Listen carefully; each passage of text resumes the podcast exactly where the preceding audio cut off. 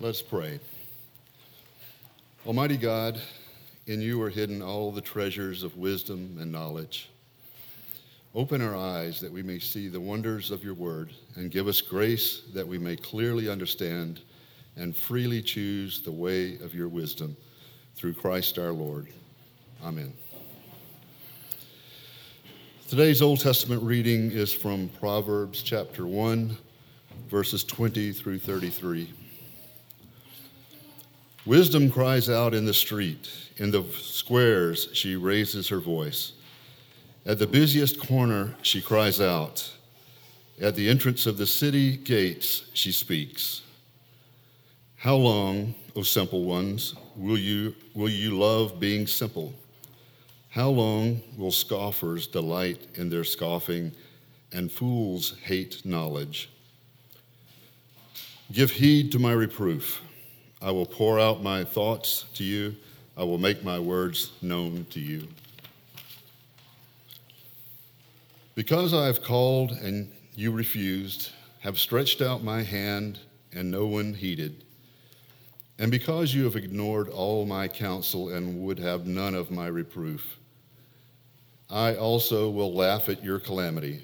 I will mock when panic strikes you when panic strikes you like a storm and your calamity comes like a whirlwind, when distress and anguish come upon you. Then they will call upon me, but I will not answer.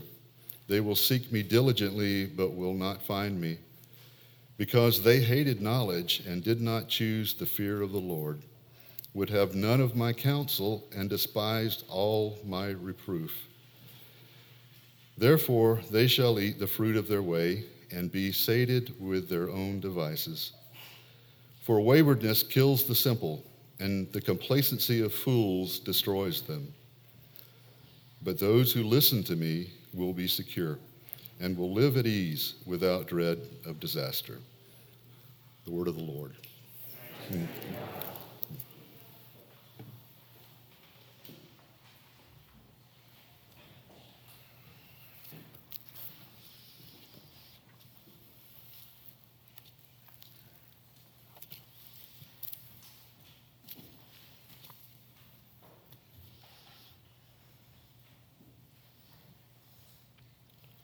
New Testament reading this morning comes from the Gospel of Mark, uh, chapter 8, verses 27 through 38.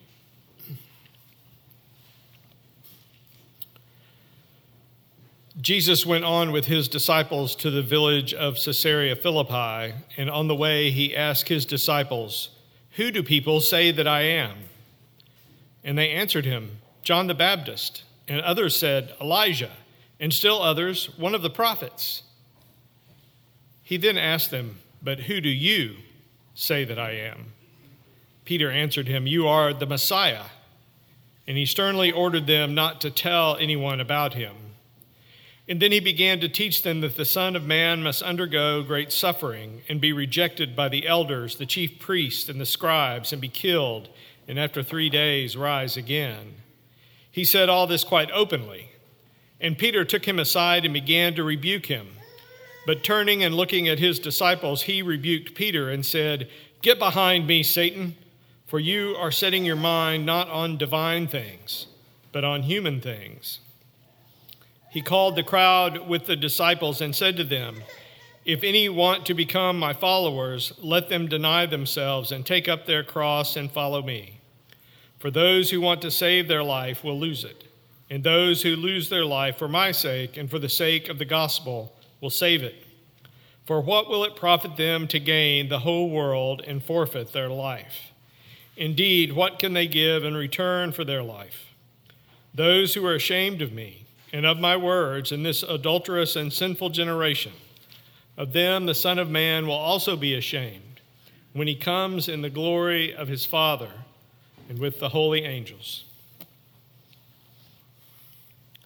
So, thank you, Rick, for uh, reading our Old Testament reading from Proverbs. I think I want you to keep those words uh, from Proverbs in your mind, uh, especially that first part that addresses wisdom uh, as, a, as a female. Uh, wisdom cries out in the street, in the square. She raises her voice.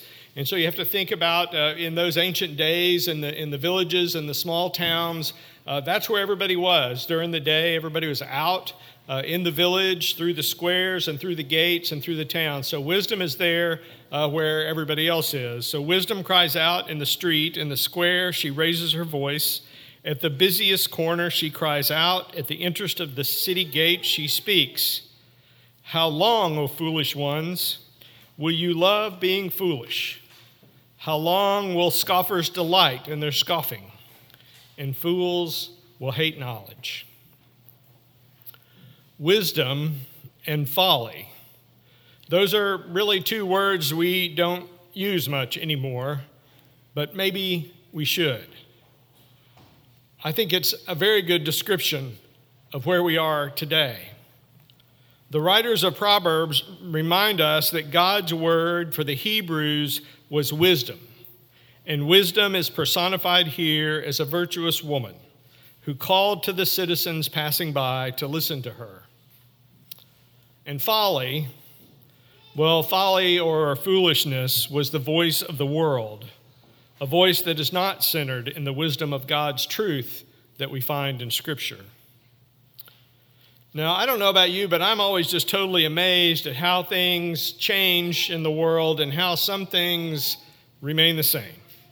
Even always, all the way back to that day of wisdom standing on the street corner calling out to the people of Israel. With access to all the information that we now have, there are all sorts of wisdom that we can tap into. There's news commentators and celebrities all around us in our TVs, our cell phones, our computers, our tablets, and they all give us great access to all the wisdom we can handle. I mean, this is the age of information, or at least that's what social scientists call it. Surely by now we should be able to differentiate between what is wisdom and what is folly. But I guess it's not as easy as it sounds, because I certainly hear and see a lot of foolishness these days. In our New Testament reading today, we get the picture of Jesus and his disciples in a teaching moment, in a glimpse into discerning wisdom from folly. We get to see this kind of up close and personal. Now, in Mark's fast paced narrative of Jesus' life and ministry, the disciples have just witnessed Jesus feeding 5,000 people with five loaves of bread and two fish. 5,000 people fed with five loaves of bread and two fish. And they have witnessed the restoration of sight and sound to a blind and deaf man. Lib uh, told us that story a couple weeks ago. Those events, even today, would qualify as a miracle. They're both amazing and powerful action that the disciples witnessed and were a part of. Yet here they are struggling to identify who Jesus is. These people who have been with Jesus from the beginning, who have listened to his teachings, who know the Hebrew scripture themselves because of their faith, Jewish faith and background that they have been brought up in. Yet they struggle. They struggle to understand who Jesus is. So Jesus, sensing this, asked them a simple question Who do people say that I am? And the disciples give sort of a shotgun answer. They they kind of think, well, if we name everybody we know that's important, we might at least be close. So they say, well, some John the Baptist, others say Elijah, still others the prophets. Of course, the people see Jesus as a good teacher, a friendly prophet, a medicine man, a healer. They identify with, him, with the human Jesus. They only see Jesus for what he can do for them. They chase after the folly of the world, and they don't stop to think about the wisdom that they might hear. Then Jesus turns the question on the disciples Who do you say that I am? And Peter prop, prop, properly identifies him as the Christ, the Messiah, the anointed one, the divine Jesus, the one whom the scriptures of their faith had promised them would come. But then, as any good teacher would do, Jesus pushes the question a bit farther. He began to teach them about the suffering that the Son of Man and his rejection and death and resurrection. Again, all of this is written in the scriptures that the disciples would have known about and understand. But they don't want to have any of this. You see, they had bought into the folly of the world. The world was telling them that the Messiah would come and save them from their Roman oppressors. Not only that, but, but the Messiah would be a great warrior king, and he would put them, the disciples, in charge. He would make them great, possibly make them wealthy, and then they would be the ones lording over everyone else, and possibly the world. Wisdom or folly. Now, Jesus knew that is what, Pete, what was in Peter's head when Peter pulled him aside and said, Hey, tone down this suffering stuff. Nobody wants to hear about that. But Jesus quickly responds and pushes back with a sharp rebuke. Get behind me, Satan, he says. Now, that seems like a really strong uh, language in the Bible and a strong rebuke, but I think what's important is how Jesus explains it. He says, For you are setting your mind not on divine things, but on human things. How did Peter, who had been at Jesus' side since the beginning, who had personally witnessed these miracles and divine teachings of Jesus, and I have to believe that just kind of being in Jesus' physical presence was life changing enough. But Peter, he missed it. He was saying and believing the things of the world, the pathway of folly, the voice of his friends who said things like, Oh, yeah, Jesus is really a nice guy. He's a good teacher. You know, but he was just lucky when those miracles happened. They were just the right atmospheric conditions that happened and those things happened. He was just lucky. That's our dilemma as well where we stand on who Jesus is and what Jesus means to us. In this Bible, we have all that we need to know about who Jesus is. It is our witness to who Jesus is.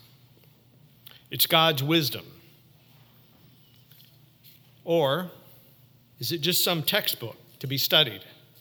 Something to be prodded and poked at, to be leafed through a couple of times a year when we face some kind of crisis, and then we just put it back on the shelf to gather dust? Or is it God's word to us? Something life transforming? Is it an instrument to discern wisdom from folly? I want us to just to stop for a moment and kind of take stock for where we physically are right now. We're in worship together.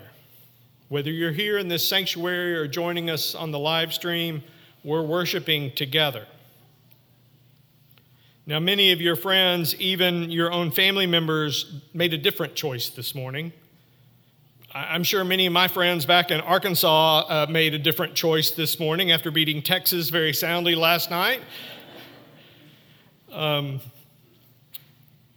I mean, it's a beautiful fall day in the low country, but we've made a choice. We've decided to spend this hour in worship. We've confessed our sins before God. We've heard God's word read and proclaimed. So good for us, right? Good for us. But what happens next? What happens as we depart this worship time together? When we step out of the stream of God's redeeming waters and enter the world of folly again. You know, it's easy to embrace the wisdom of who Jesus Christ is for us here in the safe confines of our church family. But who is Jesus Christ to us after 12 noon Central Time on Sunday? You know, a test might be how we might answer that question. Who do you say that I am? What does it mean when we say Jesus is Lord? Not just on Sunday morning, but every day of the week, every hour of the day. What does it mean for us to call Jesus our Savior? What does it mean for us to call Jesus the Son of God? What does it mean to call Jesus the Messiah? now, Jesus tells Peter that he's getting it all wrong. You're setting your mind not on divine things, but on human things. And of course, he is. Peter, like all of us, is looking at life and looking at Jesus from the human perspective. He's a human being, after all, a first century Jew raised in the traditions of the Jewish faith. How else can he look at the world? How else can he understand who Jesus is and understand Jesus from the human perspective? you and I, we bring that same humanity to our relationship with Jesus as well. We see him as one who will support our human wants and desires. We see him as one who will sustain our values, and we want those values held up. We see him as one who will enable us to become who we want to become. But Jesus' word to Peter suggests that we should gain another perspective that we should set our mind on divine things. The wisdom of a grace filled God who created us. In our relationship with Jesus, there is the promise and the hope that somehow that divine perspective on who we are and what we are about breaks through. In Christ, God enables us to find a way that is different from the ways of the world enables us to discern how life is to be fulfilled the way God intended it to be, enabling us to live by values that are not embodied by the world in folly, but invited but embodied in us by the living word, God's wisdom. A voice that has never left us. It is always there if we just will listen. Dietrich Bonhoeffer, my favorite uh, theologian, uh, was a German Lutheran theologian during World War II. Uh, he was caught up in the assassination attempt of Hitler, and he was put in prison and was to be executed. And just a, a few weeks before his execution, he was able to correspond with his friends, and he wrote this in a letter uh, to one of his closest friends. He said, I discovered later, and I'm still discovering right up to this moment, that it is only by living completely in this world that one learns to have faith. By this worldliness, I mean living unreservedly in life's duties, problems, successes, and failures. In so doing, we throw ourselves completely into the arms of God, taking seriously not our own suffering, but those of God and the world. That, I think, is faith. For me, what Bonhoeffer was suggesting was that our religion, our faith, was not something to keep to ourselves. We're not to wall ourselves up in our church or in our own faith, but we're to go out and live our faith in the world. Make it visible. The true mark of our faith in Jesus Christ is expressed out there in the world. It is something that is deeply a part of who we are as Christians. Yes, we are to worship God and study God's world through the Bible, which is our biblical witness of who God has been and who God is today in the world and in us. But it doesn't stop there. Once we have worshiped, once we've been refreshed by God's word, then we go out and embrace the world, not shun it. We share the wisdom of our faith we have learned through worship and engagement with Scripture. We speak the truth and love to those in the world that may not know Jesus or may have a different understanding of who Jesus is, just like the disciples did. Wisdom or folly. God has placed in our hands a guidebook of wisdom. Humankind has created marvelous ways in which we can engage this wisdom. You've heard today from Lib and Dan about Bible studies and Sunday school classes and church programs. You can get to those online via Zoom. You can look at scripture on your phone or in your computer. You have all kinds of ways to access God's word and God's wisdom for your life. You don't have to be theologically trained to do that. That was what the Reformation was all about. Jesus did not train the disciples to be theologians, to lord their superior knowledge over others. He trained them to meet people where they were at their worship sites and their communities, but also in the marketplaces and the workspaces, to share them with them the life changing power and wisdom of God.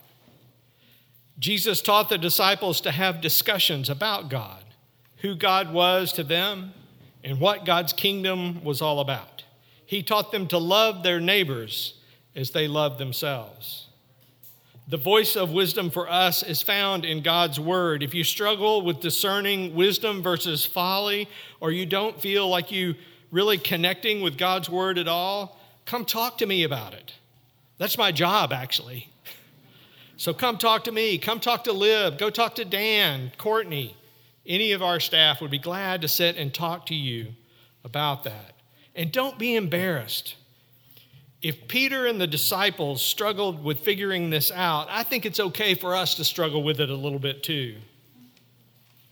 We can help you find your way. We can help you find ways to engage God's word that is just right for you. God's word to us is, is fresh and exciting today as it was a thousand years ago, and it will be a thousand years from now. It is the living word. Engaging God in worship and the study of God's word with your mind and your heart is the difference between choosing to listen to wisdom or to folly. In the name of the Father, and of the Son, and the Holy Spirit. Amen.